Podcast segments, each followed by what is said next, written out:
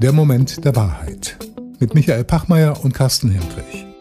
Dieses Mal mit Nikolaus Gallenkamp, geschäftsführender Gesellschafter der Nosta Group. Ja, Michael, wir treffen ja gleich den, den Nikolaus Gallenkamp. Ich erinnere mich noch, als ich mit ihm in Stanford über den Campus gerannt bin, um in einem Kreativworkshop ein neues Produkt zu entwickeln. Spannender Typ, der versucht alles unter einen Hut zu bringen. Familie, Unternehmertum, gesellschaftliche Verantwortung.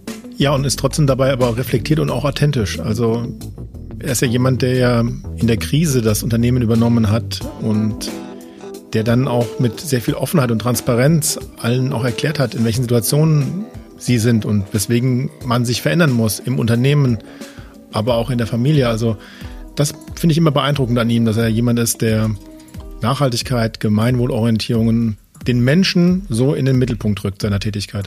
Und selber auch dabei Mensch geblieben ist. So habe ich in den letzten Jahren auch wahrgenommen. Insofern freue ich mich sehr auf dieses Gespräch mit Nikolas und was er dazu meint, wie Transformation und Veränderung und Zukunftsfähigkeit in seinem Unternehmen und seinen Blick auf die Gesellschaft.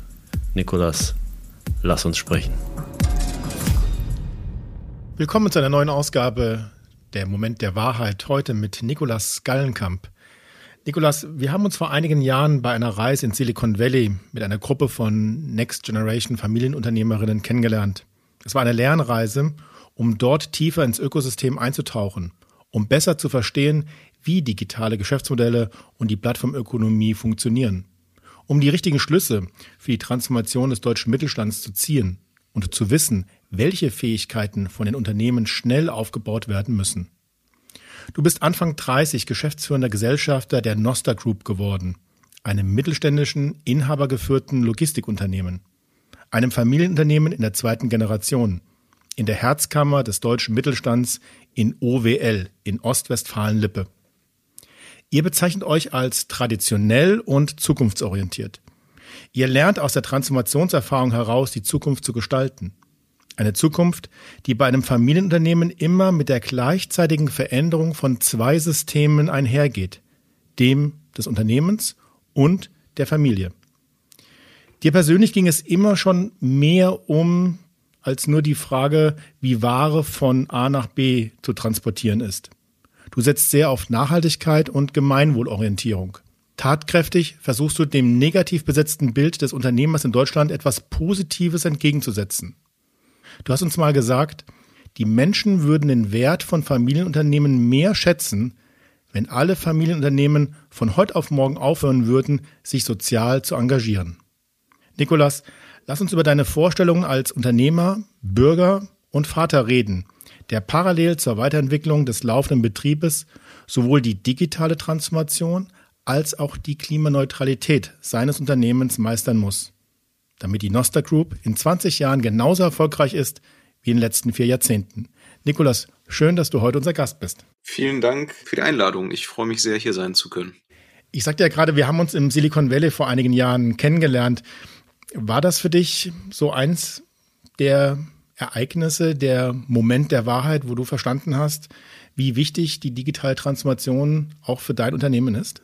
Ja, tatsächlich war das einer der Momente. Ähm, ist ja auch schon, schon mal gesagt, es gibt ja sehr viele Momente der Wahrheit im Leben, also tatsächlich war da genau diese diese äh, dieser Inspiration Trip in Silicon Silicon Valley, wo wir uns damals auch kennengelernt haben. Ich erinnere mich noch an diese Kreativsession auf dem Stanford Campus äh, mit Carsten zusammen, wo wir dann in der Design Thinking Session ähm, versucht haben, irgendeine neue Con Consumer App zu kreieren und dafür auf den auf den Campus gerannt sind und irgendwelche Studenten interviewt haben. Das war der D-School, ähm, war das, gell? Ja, genau, mhm. genau. Und ähm, das war auf, das war eine, war eine ganz lustige Erfahrung und ähm, genau, da hatten wir uns kennengelernt und auf der Reise dann auch viele Eindrücke gesammelt. Und Silicon Valley war natürlich oder ist auch immer eine total spannende, ein spannender Ort. Und ich muss ganz ehrlich sagen, ich hatte damals immer so, man hat irgendwie irgendwie dieses Bild im Kopf, ja, da fliegen schon schon irgendwie die Autos durch die Gegend und es ist alles total innovativ. Erstmal war ich so ein bisschen was heißt ernüchtert, aber, aber geerdet dadurch, dass ich dann gesehen habe, naja, es ist gar nicht so anders da drüben. Ähm, es ist eher die Denke, also die Mentalität, die da anders ist. Und das war für mich ja dann doch so ein Moment der Wahrheit, so eine Erkenntnis, diese ganze Transformation, diese Veränderung der Zukunft, ähm, die, die muss in, der, in, in den Köpfen anfangen. Und es muss um äh, diese Bereitschaft, also hier geht es viel um Fehlerkultur und um, um Dinge anders machen, vor allem Mut haben äh, zur Veränderung und vor allem mit dieser Geschwindigkeit, mit der die unterwegs sind. Aber überall, damals noch die Bilder im Kopf vom, vom, vom Stanford Campus, wo, wo überall diese Just Do It Poster und so weiter rumhängen. Also da geht es viel um erstmal so Mindset und gar nicht um, um, um wirklich die Technik dahinter, weil das ist dann letztendlich das Ergebnis, was da rauskommt. Ist das so, wie alle immer sagen, dass der kulturelle Unterschied den großen Unterschied ausmacht zwischen der Innovationskraft in Amerika und im deutschen Mittelstand? Ich würde ja sagen. Also es ist zumindest so meine Wahrnehmung. Und es ist, ähm, ich, ich sage das scherzhaft bei uns auch in der Organisation, immer wenn wir über Veränderungen sprechen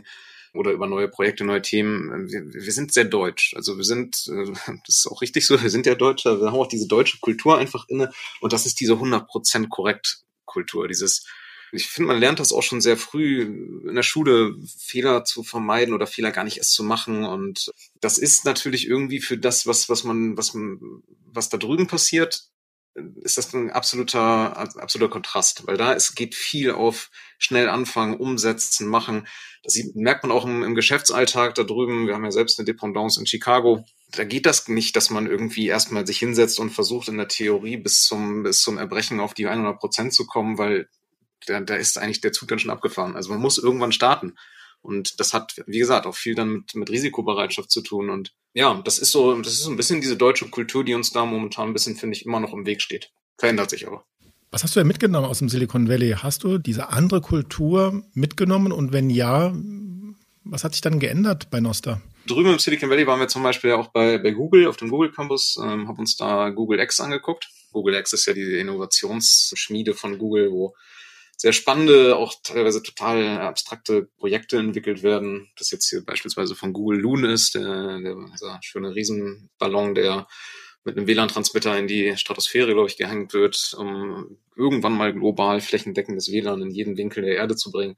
Wo einfach halt sehr viel Geld in die Hand genommen wird, um irgendwelche fantastischen Projekte umzusetzen, aber auch dann halt genau dieses Thema fail fast, fail cheap und dann, wenn man sieht, das Projekt ist es nicht mehr, ist konsequent auch zu beenden, aber zumindest dazu bereit sein, es erstmal auszuprobieren und gar nicht erst von vornherein zu sagen, nee, das, das funktioniert nicht.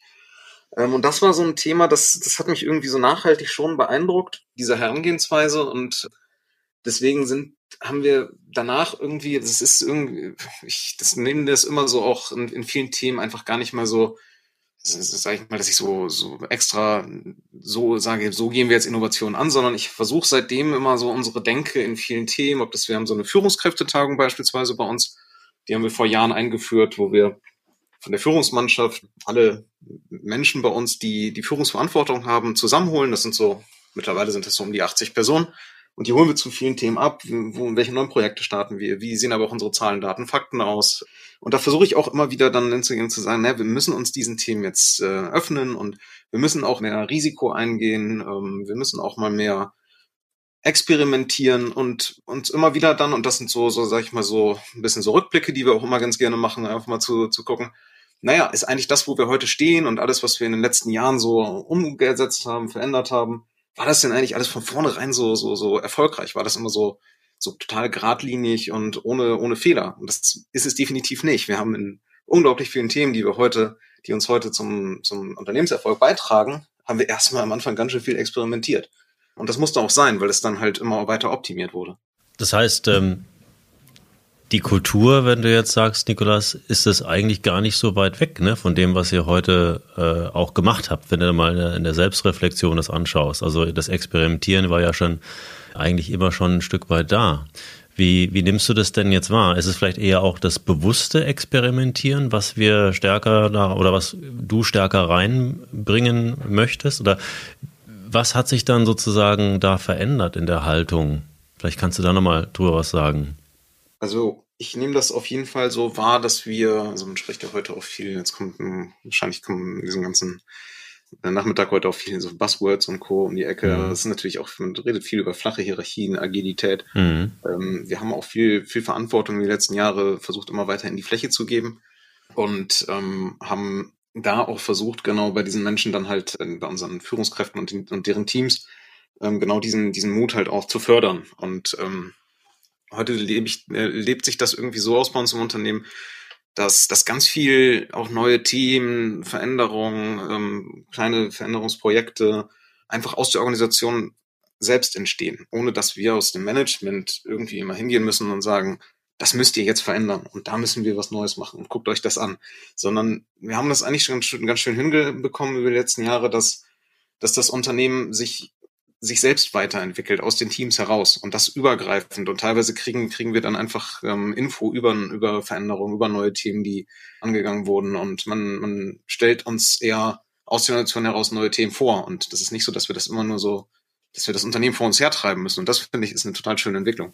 Das heißt ja in der Konsequenz auch ein Stück weit, dass ihr das Thema Führung stärker, du sagst Auflösung von Hierarchien, also Führung wird stärker dezentralisiert, sage ich einfach mal, oder geht mehr auch wirklich in die Mitarbeiter rein. Die Mitarbeiter können, Mitarbeiterinnen können selber Führungsverantwortung übernehmen. Die Rolle der Führungskräfte ist letztlich den Mut zu kommunizieren oder den Mut auch zu ermöglichen, Führung zu, ver zu verantworten oder Führungs äh, Funktionen zu übernehmen, neue Ideen einzubringen. Also eine Dezentralisierung eigentlich von Führungsaufgaben, nicht mehr die Hierarchie ganz oben, die Elite, die alles entscheidet und macht, sondern sagen, ja, ihr könnt alle und äh, die Innovationskraft äh, kommt aus irgendeiner Ecke und es ist egal sozusagen. Wir wollen alle aktivieren, äh, an, der, an der Veränderung teilzunehmen. Ist das vielleicht so ein Stück weit Kern dieser Veränderung? Absolut. Also ich habe ja eben diese, diese Führungskräftetagung erwähnt.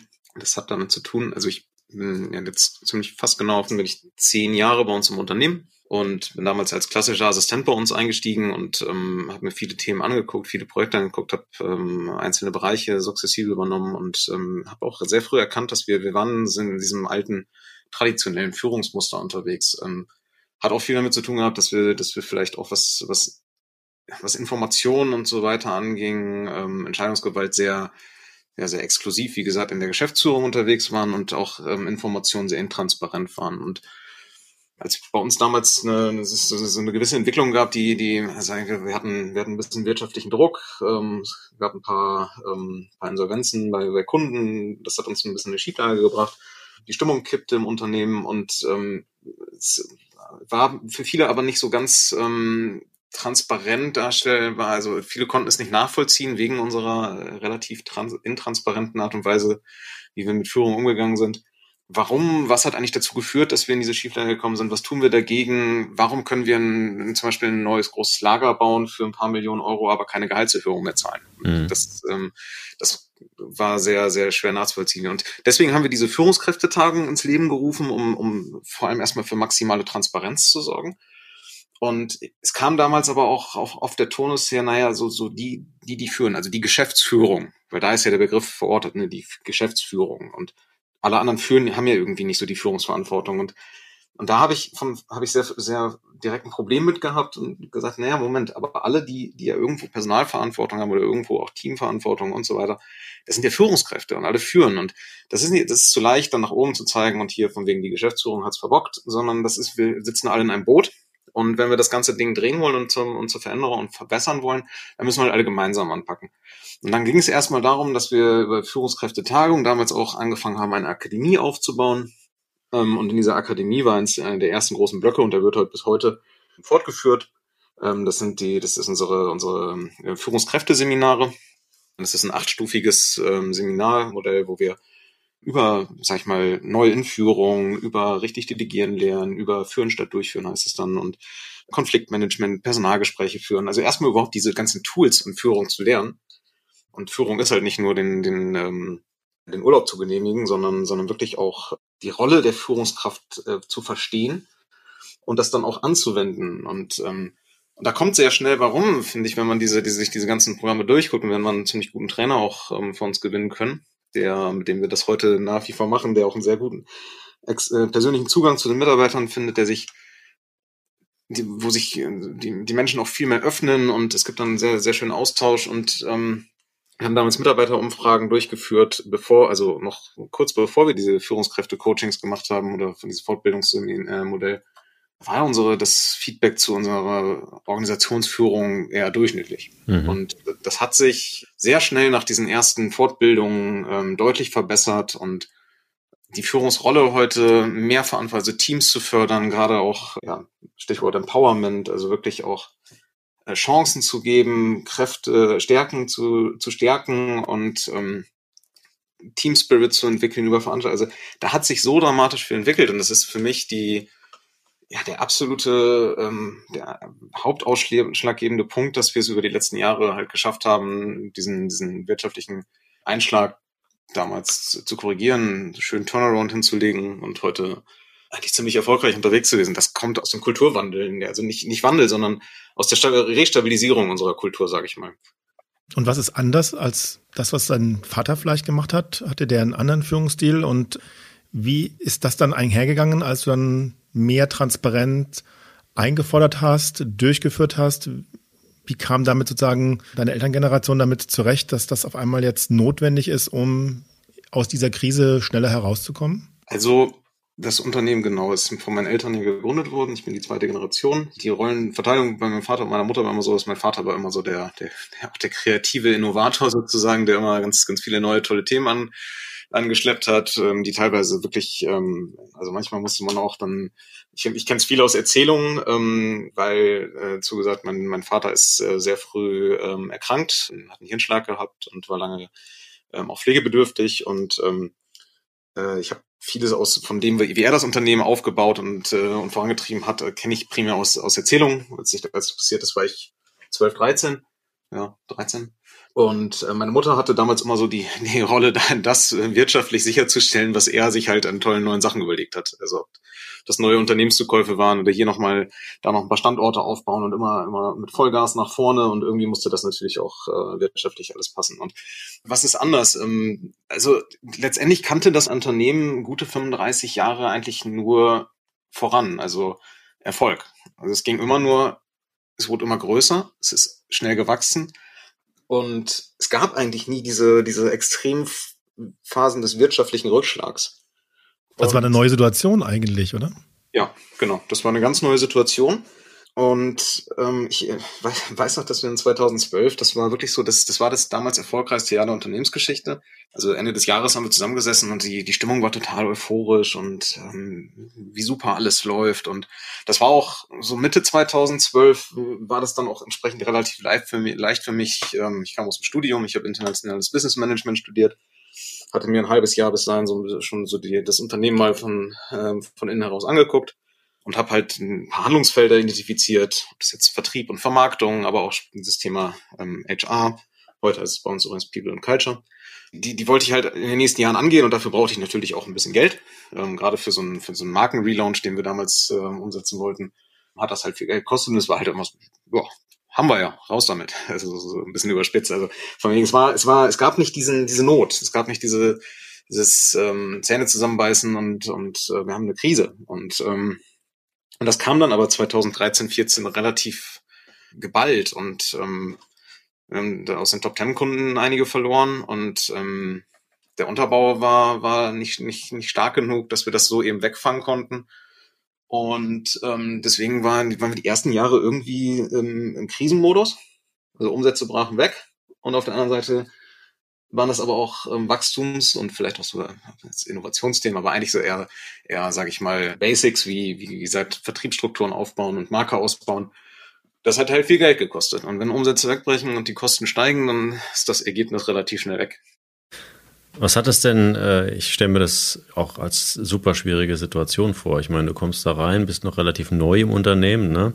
Und dann gleich zum ersten Mal in der Unternehmensgeschichte, wenn ich es richtig verstehe, in so eine Krisensituation, vielleicht auch noch gegenüber den Mitarbeitern, das Standing noch nicht hier hundertprozentig gefestigt. Also das muss doch, was hat das mit dir als Person gemacht, diese Situation? Wie hast du dich dabei gefühlt? Und wie bist du damit umgegangen? Also ich, ich das klingt ein bisschen, das klingt, das klingt jetzt irgendwie doof, aber ich, ich glaube, die, diese, diese Situation war für mich persönlich dringend notwendig. Weil ich bin natürlich aus dem Studium raus und eigentlich wollte ich ähm, extern erst, ähm, erst irgendwo nochmal die, die Sporen verdienen und gab verschiedene Gründe, warum es letztendlich dann doch dazu geführt hat, dass wir bei Nost, dass ich bei Nosta gelandet bin. Und es hätte auch einfach alles super weiterlaufen können und ich hätte vielleicht ähm, gar nicht so mich beweisen müssen oder können. Und das war für mich halt eine, eine extrem wichtige ähm, Chance, damals ähm, beweisen zu können, dass ich geeignet bin, dieses Unternehmen in die Zukunft zu führen, weil wenn ich es nicht in einer, in einer, Krise managen kann und, ähm, und nicht, nicht schaffe, das, was, was ich an Ideen habe, auch, auch zu beweisen, während es nicht einfach nur blühende Landschaften sind, dann, dann würde ich vielleicht heute gar nicht da, da stehen, wo ich heute stehe, oder das Unternehmen vielleicht auch gar nicht da stehen, wo es heute steht. Es ist ähnlich ein bisschen wie mit der Corona-Krise jetzt in den letzten Jahren. Es gab nicht mehr dieses wollen wir, sondern wir müssen. Wir müssen jetzt was tun. Wir müssen jetzt ähm, bestimmte Dinge verändern. Weil wenn wir das nicht tun, dann haben wir bald gar keine Chance mehr, was zu verändern, weil dann werden wir nicht mehr existieren. Hattest du damals eine, eine klare Vorstellung oder überhaupt eine Idee, wie die Zukunft von Nosta aussehen kann, wenn ihr mal durch dieses Tal der Tränen durch seid, auch wenn das heißt, dass ihr Verluste macht? Hast du da eine Idee gehabt, an der du dich festhalten konntest?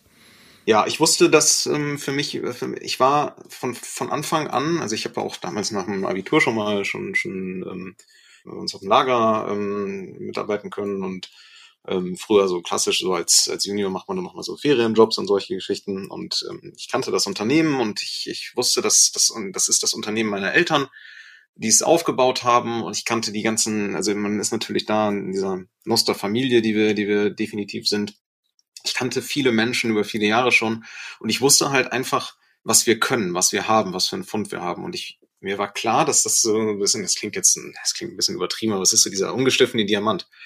Und ich wusste, dass wenn wir diese, diese Stärken, Stärken und diese, diese, das, was wir können, vorheben, also die Philosophie meines Vaters oder auch diese, der Gründergeneration war, war eher so, naja, tu Gutes und sprich nicht zu viel drüber. Also man, wir müssen nicht zu viel in Werbung investieren, weil die Kunden, das kommt über, über gute Leistungen und das hat sich auch über viele Jahre ja so bestätigt.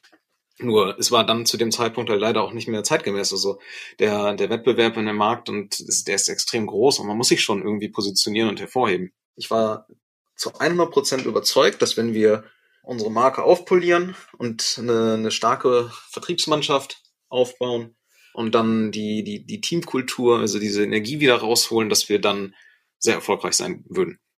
Und ja, das war die Überzeugung, mit der ich dann eigentlich durch diese Jahre durch bin. Jetzt haben wir ja wieder eine Krise und gerade Logistik und Transportwesen ist da ja auch in großer Mitleidenschaft bezogen worden. Ja, Lieferketten funktionieren nicht mehr so, seitdem das Coronavirus ähm, die Welt erobert hat. Dann kommt Digitalisierung hinzu. Jetzt geht es noch darum, die ganzen Produkte und deine Services auch noch klimaneutral zu gestalten. Also hast du da für die nächste Phase des Wandels in deiner Firma eine Idee, wie Logistik sich verändern wird und wie sich auch deine Firma in den nächsten zehn Jahren verändern muss? Ja, also genau, Corona, diese Masterkrise sozusagen, die wir gerade haben, die ist die hat natürlich, ähm, jetzt können wir viel, viel über das Negative sprechen, auf der anderen Seite versuche ich mal jetzt diese positiven Aspekte rauszuholen. Es ist natürlich gerade vor allem auch dieses Thema der, der digitalen Transformation, dieses digitalen Wandels, der, wo es einen riesen Push gegeben hat. Und wir sind beispielsweise vor zwei Jahre gut vor der Krise schon mit solchen Geschichten wie Microsoft Teams und so unterwegs gewesen, weil mich, weil mir Unternehmenskommunikation auch immer so ein so ein, so ein, Thema für mich. Ich bin nach wie vor der Meinung, dass, ähm, dass zum Beispiel E-Mail intern wenig verloren hat. Ähm, Projekte über E-Mails zu steuern ist, ist, ist ein Hauer.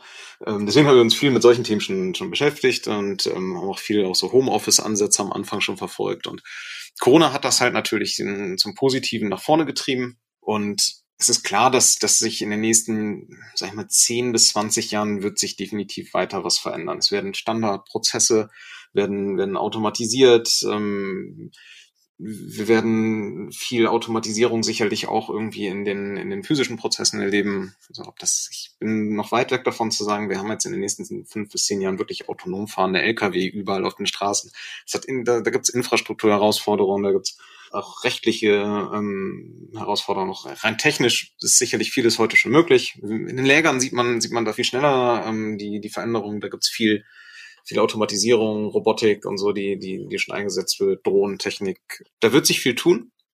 Ich glaube aber auch nicht, dass das, ein, dass das eine Veränderung ist, ähm, die so dramatisch schnell kommen wird, dass wir jetzt irgendwie aufpassen müssen, dass es, dass es so disruptiv ist, dass uns uns irgendwie Probleme machen wird. Dennoch reden wir da sehr offen drüber und sagen, ja, da wird sich viel tun. Und wir müssen halt schauen, dass wir gucken, wie sich diese Veränderung bei uns im Unternehmen auf welchen Bereichen auswirkt. Also wir haben natürlich einen gewerblichen Bereich, Da wird viel, viel passieren und passieren müssen. Also in manchen Bereichen haben wir halt ähm, gerade in der Logistik und ich meine, es gibt in vielen anderen Branchen genau das gleiche Problem, aber wir haben halt auch ein wahnsinns Fachkräfte-Thema. Wenn man jetzt alleine mal guckt, wer es vielleicht in den letzten Monaten, Wochen, Monaten verfolgt hat, in England, die etwas vielleicht hausgemachte Lorry-Crisis, es werden keine Fahrer mehr gefunden. Also Lorry Crisis ist halt das Problem, dass man keine Fahrerinnen und Fahrer mehr findet. Hat mit dem Brexit natürlich nochmal noch mal eine Schärfe gewonnen wegen den ganzen Visa und den Einreisebestimmungen aber auch in Deutschland, Europa, wir haben, wir haben, wir haben riesen Nachwuchskräfte, äh, Nachwuchsproblem, was, was Fachkräfte, ähm, Fahrerinnen und Fahrer angeht. Trotzdem haben wir einen riesen steigenden Bedarf an, an Transporten, an Materialbewegung. Das wird ein Riesenproblem sein. Und wenn man da natürlich über Automatisierung ähm, diese Probleme schnell äh, verringern kann oder vielleicht sogar auf Dauer irgendwann lösen können.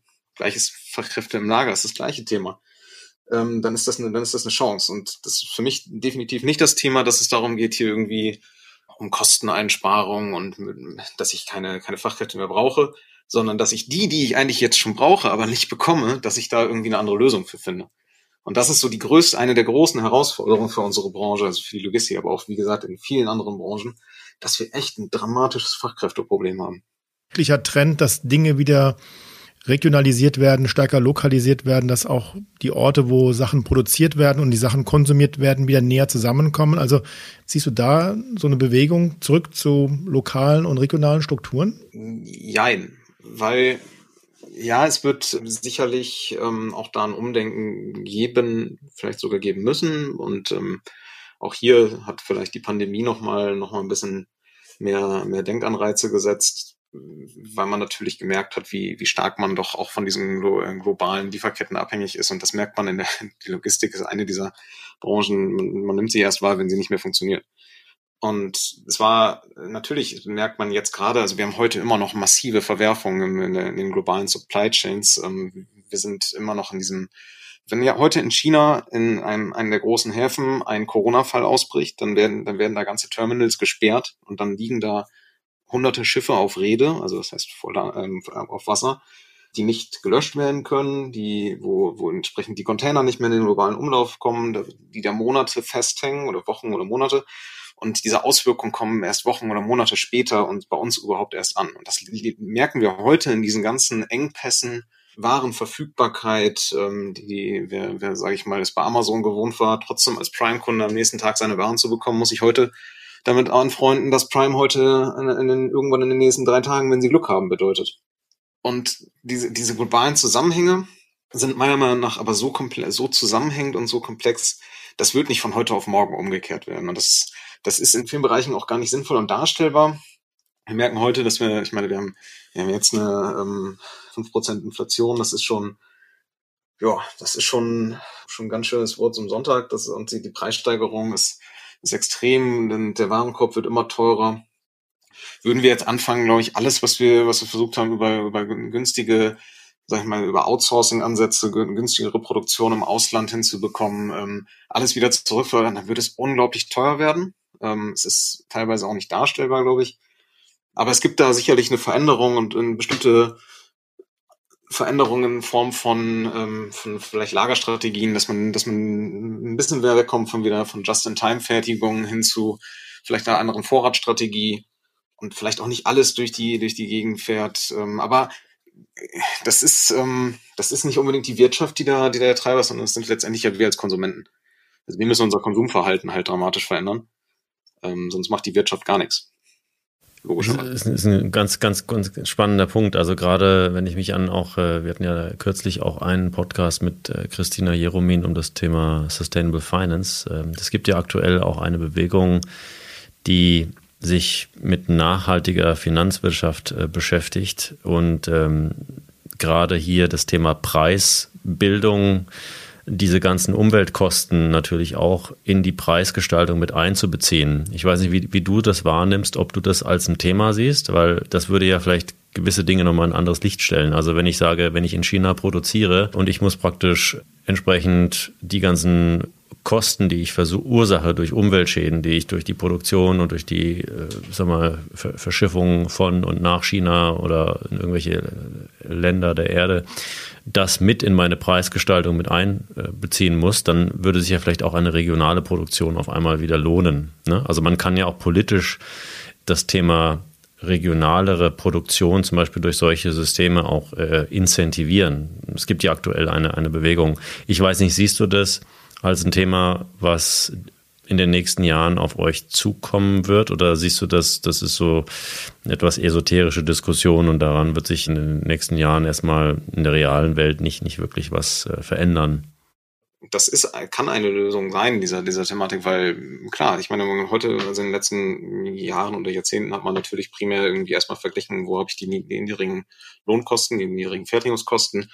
Ähm, dann gucke ich mir entsprechend die Logistikkosten an. Ähm, das hat ein, da hat ein Container von, von Europa nach, nach China ein paar hundert Dollar gekostet. Heute sind es ähm, zigtausend aufgrund der Krise ähm, dazu gesagt, ähm, wenn man natürlich jetzt entsprechend diese kompletten zusätzlichen Effekte mit einkalkuliert und die auch beziffert und was jetzt ja auch in, in CO2-Zertifikaten und so stattfindet, ähm, dann wird man natürlich diese ganzen Prozesse und diese ganzen Ketten anders betrachten und dann vor allem auch die, die Fertigung anders gegenüberstellen, weil dann, dann, dann müssen andere Kosten mit einbezogen werden ich weiß noch nicht, ob die, ob die Produktion in Deutschland jetzt unbedingt die deutlich günstigere wird in Deutschland äh, in Zukunft oder ob es da auch andere Länder gibt. Das, ähm, ich glaube, da, das ist heute noch zu komplex, als dass ich das äh, in der ganzen, also so sage ich mal, in den ganzen Auswirkungen bewerten könnte. Aber das, da wird viel passieren und da müssen wir, sind wir als Unternehmen auch, auch zu angehalten und wir, wir machen das auch. Also wir beschäftigen uns jetzt gerade natürlich überhaupt erstmal damit, ähm, selbst den Carbon Footprint komplett auszuweisen. Wir haben mich jetzt ähm, äh, mit äh, ein paar, äh, mit einem kleinen Team. Äh, das heißt bei uns äh, Sustainable Solutions, das ist eine kleine äh, kleine Gruppe, ähm, also es ist ein, tatsächlich ein richtiger, also ein Unternehmensbereich, der bei uns jetzt aufgebaut wird mit zwei äh, jungen Nachwuchskräften von uns, ähm, die das in der Verantwortung haben, aber ähm, ergänzt durch so ein kleines äh, Steering Board sozusagen, ähm, wo wir dann auch uns genau mit diesen Themen bei uns beschäftigen wollen, ähm, wollen Schrägstrich müssen, weil in Zukunft wird das ein immer wichtigeres Thema, auch nach außen transparent darstellen zu können. Welchen Anteil haben wir am, am, am CO2-Ausstoß? Das wird sicherlich irgendwann, es gibt einzelne Branchen, zum Beispiel in, ich glaube im Bereich Fashion ist das schon ein bisschen, ein bisschen stärker vertreten, dass man auch bei Ausschreibungen schon bei den, bei den Outs abgefragt wird, welchen CO2-Ausstoß hat man, wie nachhaltig sind die Transporte, weil die Produkte werden ja auch nachhaltig beworben. Und da muss man, da muss man halt schauen, wenn ich natürlich dann in meinem Carbon Footprint ähm, ausweise, naja, ich schaffe die Ware aber von, von China irgendwie die halbe Welt, um sie nach Deutschland zu bringen, ist das kritisch. Also ich glaube auch zum Beispiel, haben wir einfach mal scherzhaft gesagt, die Avocado wird es in den nächsten Jahren nicht leicht haben. Auch, auch gut so vielleicht, oder? Ist ja die Frage, ob man eine Avocado 365 Tage im Jahr verfügbar haben muss in Deutschland oder ja genau. zu den Zeitpunkten, wo sie eigentlich auch wächst und wo man sie auch gut ernten kann. Ja. Ganz genau. Und ob man sie nicht vielleicht hier irgendwie über, über City Farming oder wie auch immer, was es da in Zukunft alles noch gibt. Nee, das war jetzt eigentlich eher so der, der scherzhafte Gleich, aber es gibt ja, der war diese, diese Herleitung, dass man zum Beispiel die, die, ich glaube, die Avocado einen den, der schlechtesten Carbon Footprints hat. Zwar gesund und lecker, aber irgendwie äh, umwelttechnisch ziemlich bedenklich. Und ähm, und das sind, das sind so, das sind so Themen, da wird man sicherlich in Zukunft alles unter einem Blickwinkel betrachten und ähm, sich dann entsprechend natürlich auch diese ganzen Prozesse dahinter auch genauer angucken. Das ist jetzt die ökologische Perspektive. Ja. Nachhaltigkeit, das Nachhaltigkeitsdreieck hat ja auch noch eine soziale und eine ökonomische Perspektive.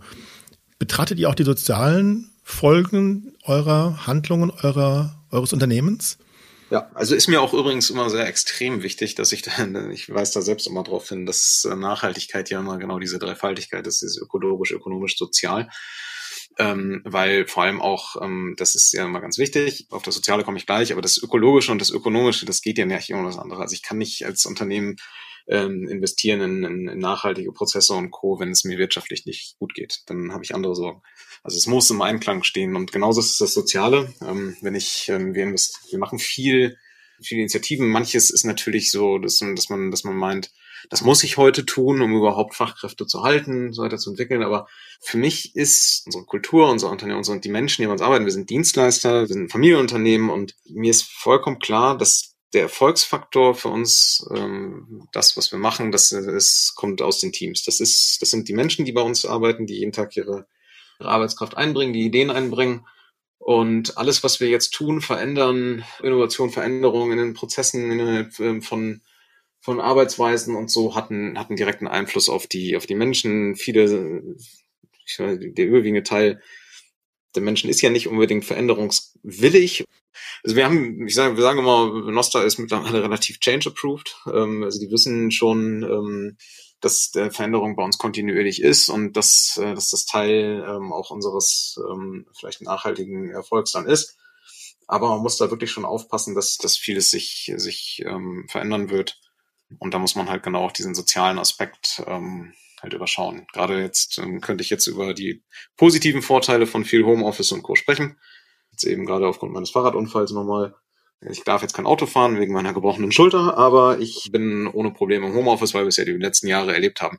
Das schottet aber auch maximal ab. Und natürlich gibt es auch Menschen, die haben überhaupt gar nicht die, die Möglichkeiten, ein, in einem Homeoffice vernünftig zu arbeiten. Also wie geht ihr damit um? Also guckt ihr auch da drauf und macht ihr euch darüber auch Gedanken? Also wenn es nach mir ginge, wäre kann Arbeit zu jeder Zeit von überall stattfinden, ähm, ungebunden von, von ähm, ob das jetzt ein Heimarbeitsplatz oder ist, ähm, kann auch im Ausland stattfinden. Das wäre aber zu, zu mit dem Kopf durch die Wand, weil wir haben immer noch, noch das Arbeitsrecht, wir haben noch das, das Arbeitszeitgesetz, wir haben auch immer noch rechtliche Vorschriften. Aber da wird sich definitiv viel ändern in den nächsten Jahren. Da muss sich auch viel ändern.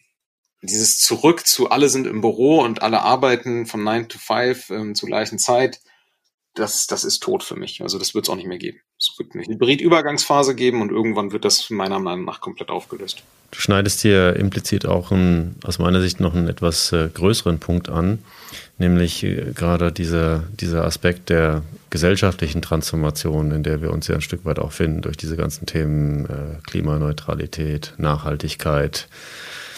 Ähm, siehst du hier ein Unterschied zwischen der Rolle, die vielleicht auch gerade Familienunternehmen und Familienunternehmerinnen, so wie du das auch bist, einnehmen im Sinne einer gesellschaftlichen Verantwortung zur Gestaltung auch einer, einer, einer solchen gesellschaftlichen Transformation, klimaneutrale Wirtschaft als Aspekt einer übergeordneten Gesellschaft. Also haben Familienunternehmen eine andere Stellung, ein anderes Selbstverständnis, ähm, welchen, welche gesellschaftliche Verantwortung sie haben.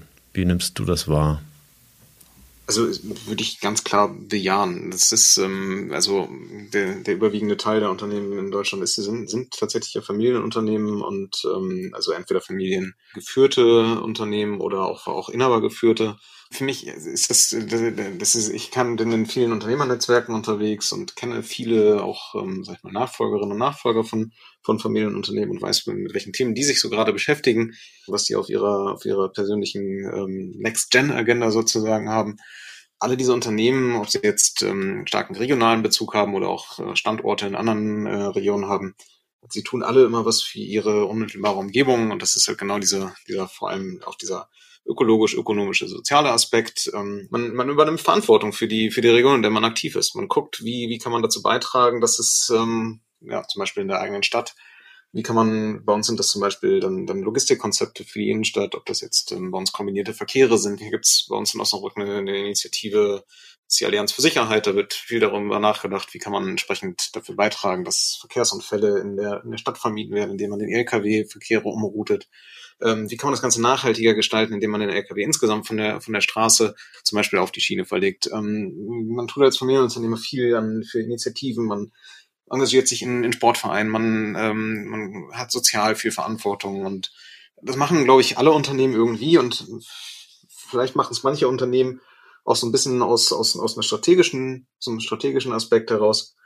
Und bei Familienunternehmen würde ich aber einfach nochmal noch mal mehr behaupten wollen, dass da, dass da mehr Authentizität hintersteckt, noch mehr wirklich der Wunsch für die eigene Region etwas zu tun. Und deswegen wird auch in Familienunternehmen wahnsinnig viel getan man liest nur und hört gar nicht so viel darüber, weil das für vieles einfach so im Hintergrund stattfindet.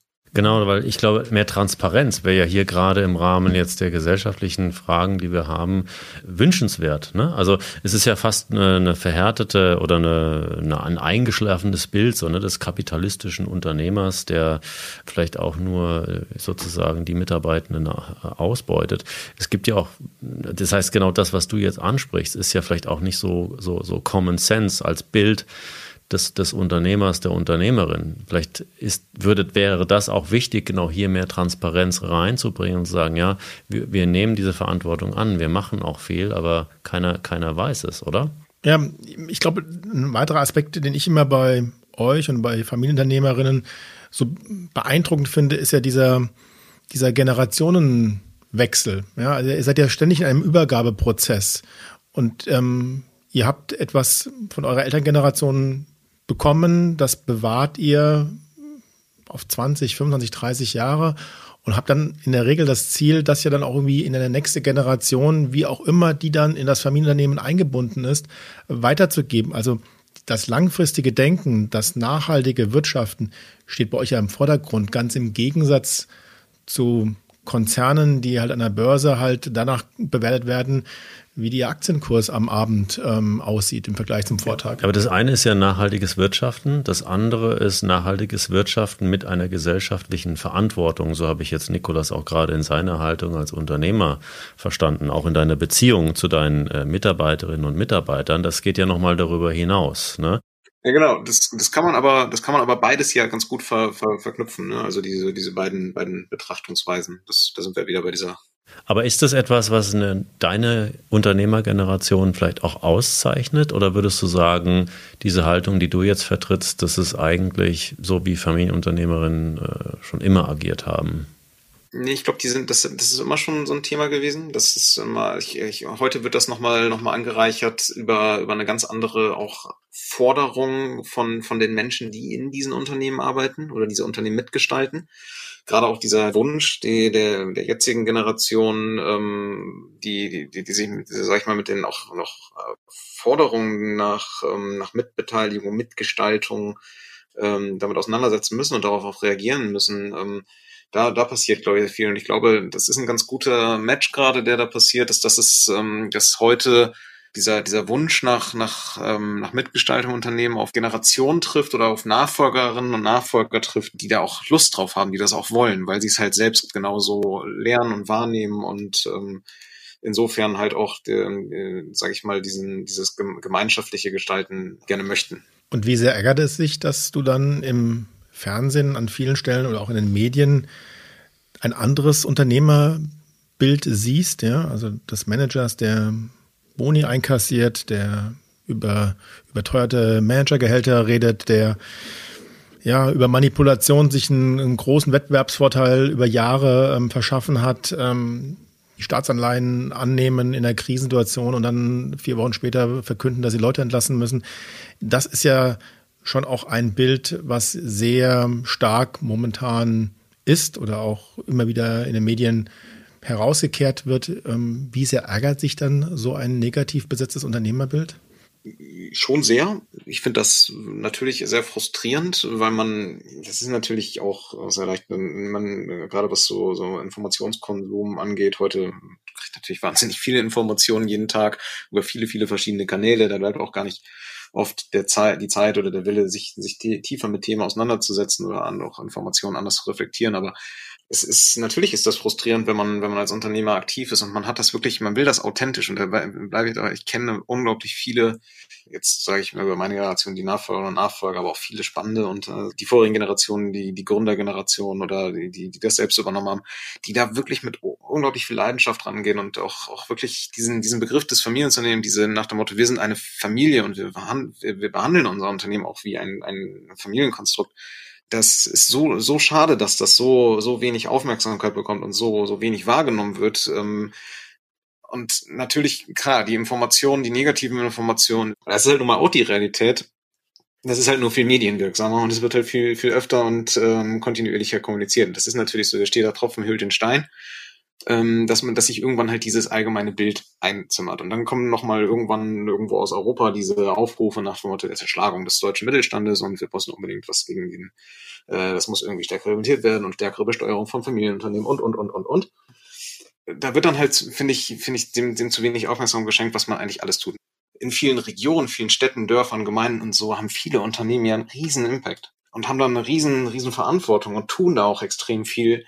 Ich glaube, wenn das alles mal aufhören würde, einfach, einfach nur von heute auf morgen dieses Was wäre wenn, das wäre das, glaube ich, schon echt, dann würde man sehr schnell bemerken, wie wichtig doch eigentlich dieses Familienunternehmen an sich ist oder das, dieses Unternehmertum in Deutschland. Natürlich, vor allem wenn man auch mal schaut, wo ihr auch seid, in welchen Regionen. Ja? Ihr sitzt ja in der Regel nicht in München, Berlin, Frankfurt, Hamburg, sondern ihr sitzt in ländlich strukturierten Gebieten, in Regionen, wo ihr teilweise der größte Arbeitgeber seid. Und ich stelle mir dann immer das so vor, wenn ihr anfangt jetzt wirklich ähm, zu zocken und diesen Börsenwahnsinn mitzumachen und hochriskante Dinge tut, das äh, kann ich mir schon gut vorstellen, dass das auch mitschwingt ähm, an Verantwortung, wenn ich mich jetzt hier vertue, wenn ich jetzt hier unternehmerisch falsche Entscheidungen treffe, wenn ich mich verzocke, ähm, dann geht nicht nur mein Vermögen den Bach hinunter, dann sehen auch sehr viele Familien ähm, keine Zukunft mehr, weil sie einfach schlichtweg keine Arbeitsplatzmöglichkeit in der Eifel, in der Rhön, auf der Schwäbischen Alb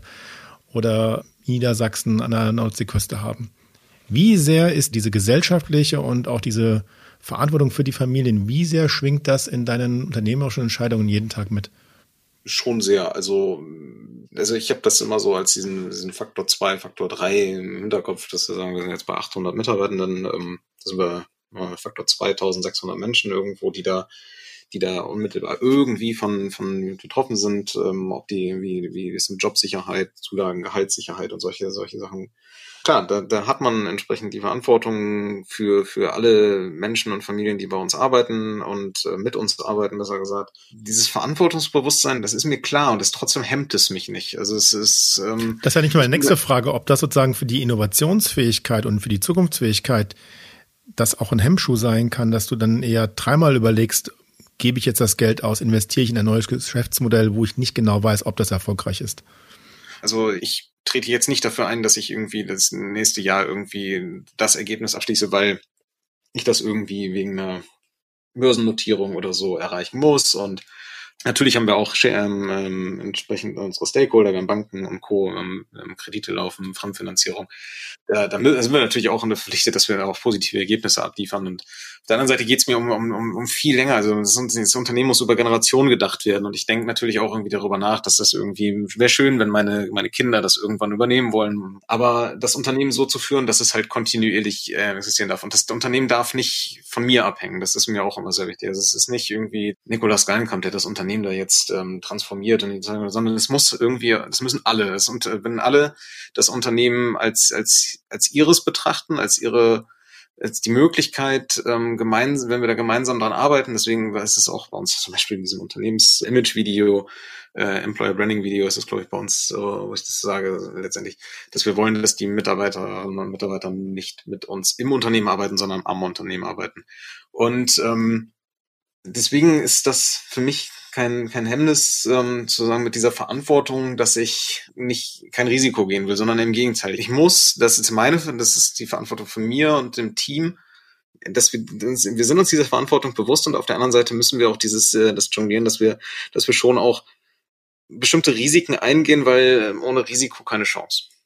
So, und wir müssen uns neuen Themen annehmen und wir können nicht immer nur auf Garantie gehen und da schließt sich hier der Kreis zu diesem Innovationsspirit aus, beispielsweise Silicon Valley und Co., wenn wir uns immer nur hinsetzen und erstmal alle Ideen und alle Überlegungen und alle vielleicht Expansionsgedanken oder, oder äh, Investitionsgedanken ähm, erstmal auf, auf Herz und Nieren untersuchen und ähm, so lange äh, von links nach rechts drehen, bis wir 100% sicher sein können, dass das Ding nicht schief geht, dann werden, dann wird das Unternehmen nicht vorankommen und dann werden die Ergebnisse auch nicht, nicht wachsen und dann werden wir auch nicht, nicht, dann werden wir als Unternehmen nicht, wettbewerbsfähig bleiben können. Das heißt, wir sind dazu verdammt, immer diesen gewissen Teil von Risiko mitzugehen und wir müssen es handeln, dass das, dass das nicht existenzgefährdend wird. Was, was leitet dich? Was ist dein innerer Kompass? Woher nimmst du die Inspiration auf oder dein, dein Wertegerüst, deine, deine persönlichen Haltungen, so wie du sie jetzt gerade hier auch ähm, preisgibst, in einer sehr eindrücklichen Art und Weise? Wie kommst du dazu und wie korrigierst du dich gegebenenfalls auch? Also ich bin mir, ich bin mir früh, früh immer schon bewusst geworden, dass für eine, das auch, dieser Begriff ist auch immer, ist immer schwierig, aber ich nehme ihn trotzdem einfach, weil er, weil er, weil er einfach da so passt, welche Macht man da hat, also welche Möglichkeiten man hat, welche, wenn man halt so als da oben an der Spitze als Inhaber und welche Gestaltungsmöglichkeiten hat. Und natürlich kann man, ähm, kann man so eine Macht oder die Möglichkeiten auch missbrauchen. Und mir ist sehr früh äh, bewusst geworden oder sehr, sehr, ganz, ganz früh klar gewesen, was ich aber, wie ich die, wie ich das positiv einsetzen kann, welche Chance ich habe, welche Möglichkeiten ich habe mit, ähm, wenn ich ähm, sozusagen auf gut Deutsch das letzte Wort, wenn ich die Entscheidung treffen darf, wenn ich mitentscheiden darf, dass ich ähm, das Unternehmen so führen kann, wie ich gerne selbst geführt werden würde. Ja, ich weiß nicht, das ist irgendwie diese, dieser Gedanke, wie, wie, wie will ich gerne behandelt werden oder, wie sie, wie, was, was bedeuten Menschen für mich? Und ich bin sehr, finde ich persönlich sehr, sehr offener Mensch, was, was, was andere Menschen angeht. Ich ich, ich werte nicht. Ich bin, ich war über viele Jahre immer in vielen verschiedenen Klassen. Ich bin auch mal sitzen geblieben. Ähm, auch fast ein zweites Mal. Ich äh, war jetzt nicht unbedingt so immer der, der absolute tolle Musterschüler, aber ich habe es irgendwie ganz oft hinbekommen, in diesen Klassen Klassensprecher zu sein. Und das hat irgendwie vielleicht auch ein bisschen was damit zu tun gehabt, dass, dass, dass ich irgendwie einen Zugang immer zu allen gefunden habe und irgendwie mit, mit allen irgendwie schnell eine Ebene finden konnte. Und wenn man sich so mit, so mit Menschen ähm, sag ich mal, einlässt und äh, gemeinsam die, die Stärken und Gemeinsamkeiten identifiziert, kann man wahnsinnig tolle Geschichten nach vorne bringen. Und ja, das, irgendwie, das, das ist irgendwie dieses Thema, was, was, was mich treibt. Ich habe jetzt die Möglichkeit, ich habe ein tolles Unternehmen, wir haben, wir haben ein tolles Team, wir haben eine tolle Kultur. Ähm, das macht Spaß, auch in, auch in schwierigen, ähm, herausfordernden Situationen, wie jetzt zum Beispiel auch die Pandemie, trotzdem lachende Gesichter zu sehen, trotzdem auch diesen, diesen, diesen gemeinsamen Spirit aufrechtzuerhalten und viel nach vorne zu bringen und das, das, das motiviert schon und das, ähm, das ist so ein Treiber, dass man, dass man sieht, was man, was man da Positives verändern kann. Doch. Und ähm, vielleicht gerade um das nochmal in unserem Moment der Wahrheit, wo wir ja ähm, mit dem mhm. ähm, mit der Podcast-Überschrift war, das war ein, ein Moment der Wahrheit, war, als ich nach dem Abitur bei uns auf dem, dem Lager auf der Fläche gearbeitet habe. Und da gab es damals so ein Thema, dass wir, wir, wir haben damals immer Weihnachtsfeiern gehabt im Unternehmen. Und die Weihnachtsfeiern waren halt immer so, dass es halt gewerbliche und, und äh, kaufmännische Weihnachtsfeiern gab. Also zwei getrennte Weihnachtsfeiern. Ja, genau. Also ja, es war auch alleine schon wegen der damaligen Größe schon gar nicht darstellen, dass alle zusammen Weihnachtsfeiern machen oder wir haben es damals so nicht gehandhabt. Aber das war natürlich dann irgendwie auch der Aspekt, naja, die kaufmännischen Weihnachtsfeiern waren immer so ein bisschen Ticken besser und ein bisschen explosiver als die gewerblichen Weihnachtsfeiern. Und das trugen wir damals Kollegen im Lager zu, haben das einfach mal so, so, so nebensächlich erwähnt und waren da, glaube ich, auch nicht so nicht so ganz begeistert drüber, dass es so ist. Und ich habe das zum Anlass genommen und bin, ich habe das nicht einfach so sagen lassen und gesagt, naja, ist halt so, sondern ich habe es dann halt mitgenommen und bin dann nach Hause gegangen und habe mit meiner Mutter darüber gesprochen, ähm, der das zu dem Zeitpunkt auch gar nicht so klar war, wie das eigentlich wirkte.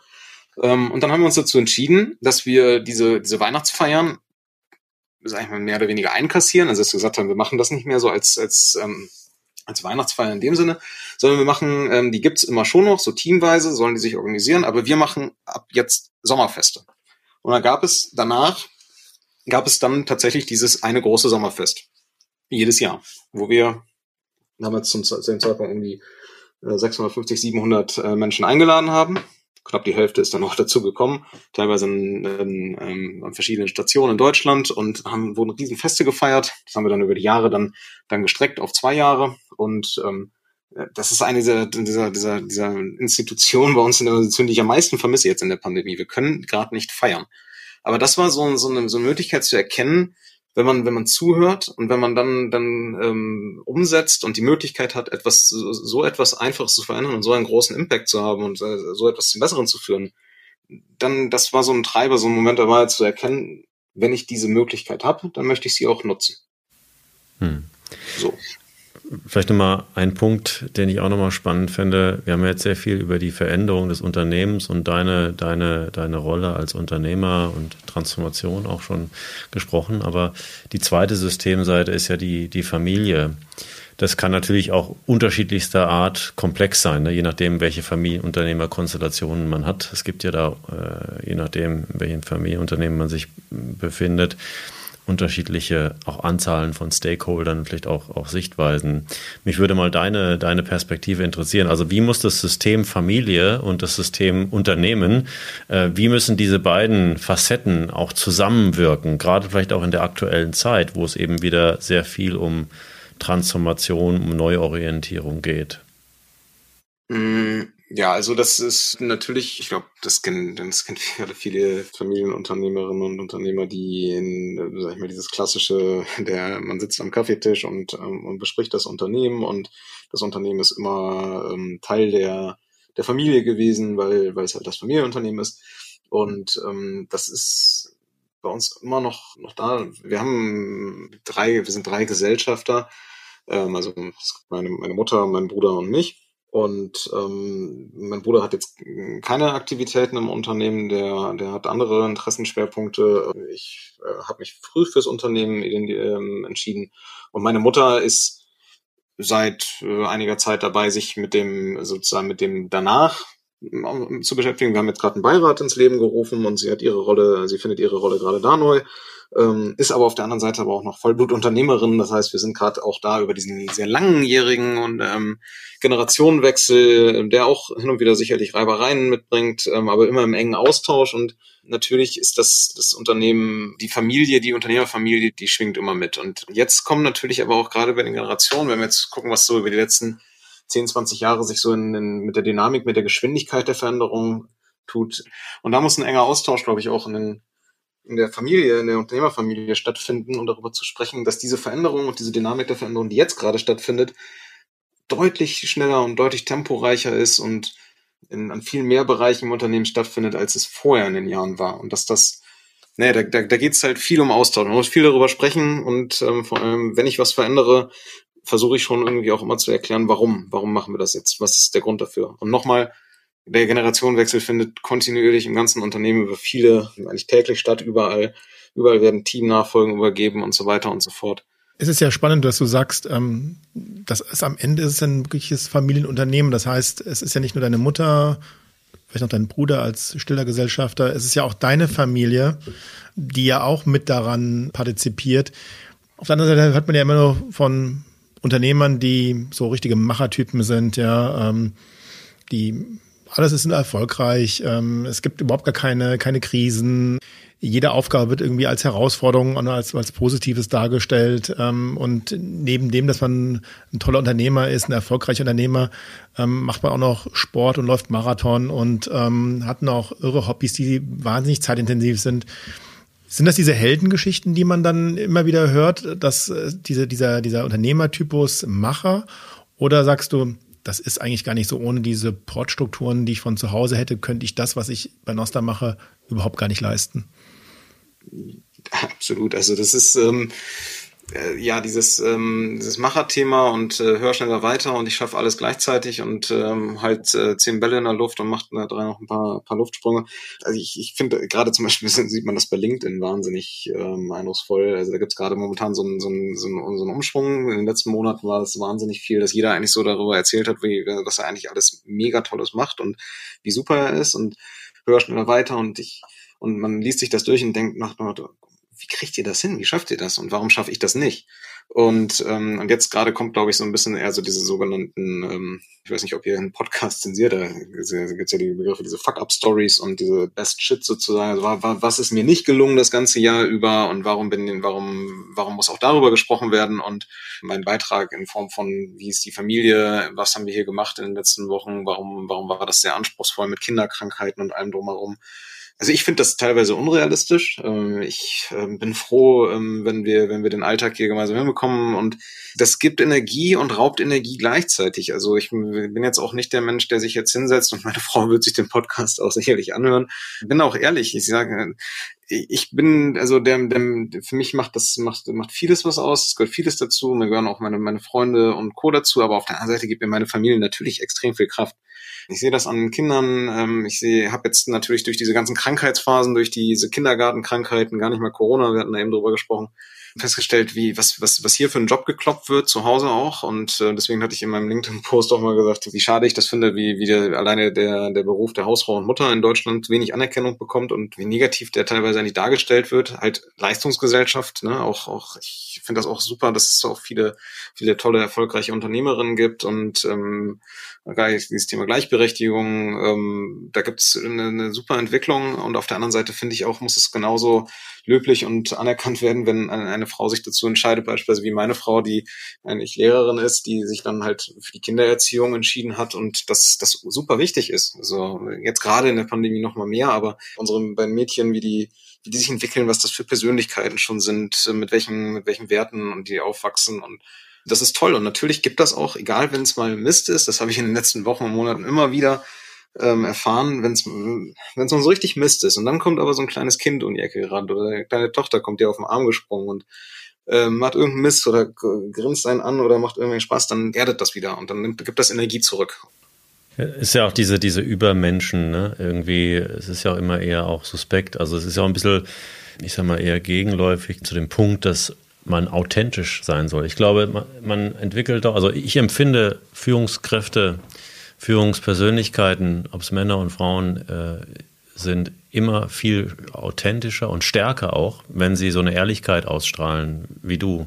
Ja, dass man sagt, also meine Mitarbeiter sind mir wichtig. Ich kann nicht alles alleine lösen. Ja, ich bin zwar hier derjenige, der die meiste Verantwortung trägt und so weiter. Deswegen muss ich auch vielleicht in Krisensituationen auch einen geraden Rücken machen und sagen, also ich glaube, da sollten wir lang gehen. Ja, wir können das gerne diskutieren und äh, äh ob das richtig ist, aber im Zweifelsfalle ich muss ja auch dafür gerade stehen, aber trotzdem auch diese, diese Schwächen und Unsicherheiten auch äh, zeigen zu können und dass man eben auch, auch Mensch ist an der Ecke. Das strahlt doch viel mehr Kraft eigentlich aus. Also diese, dieses Behängen mit, mit Labels und mit Lametta, ne? ich war an der Elite-Uni und an dem und habe das gemacht und habe hier bin Serial Entrepreneur.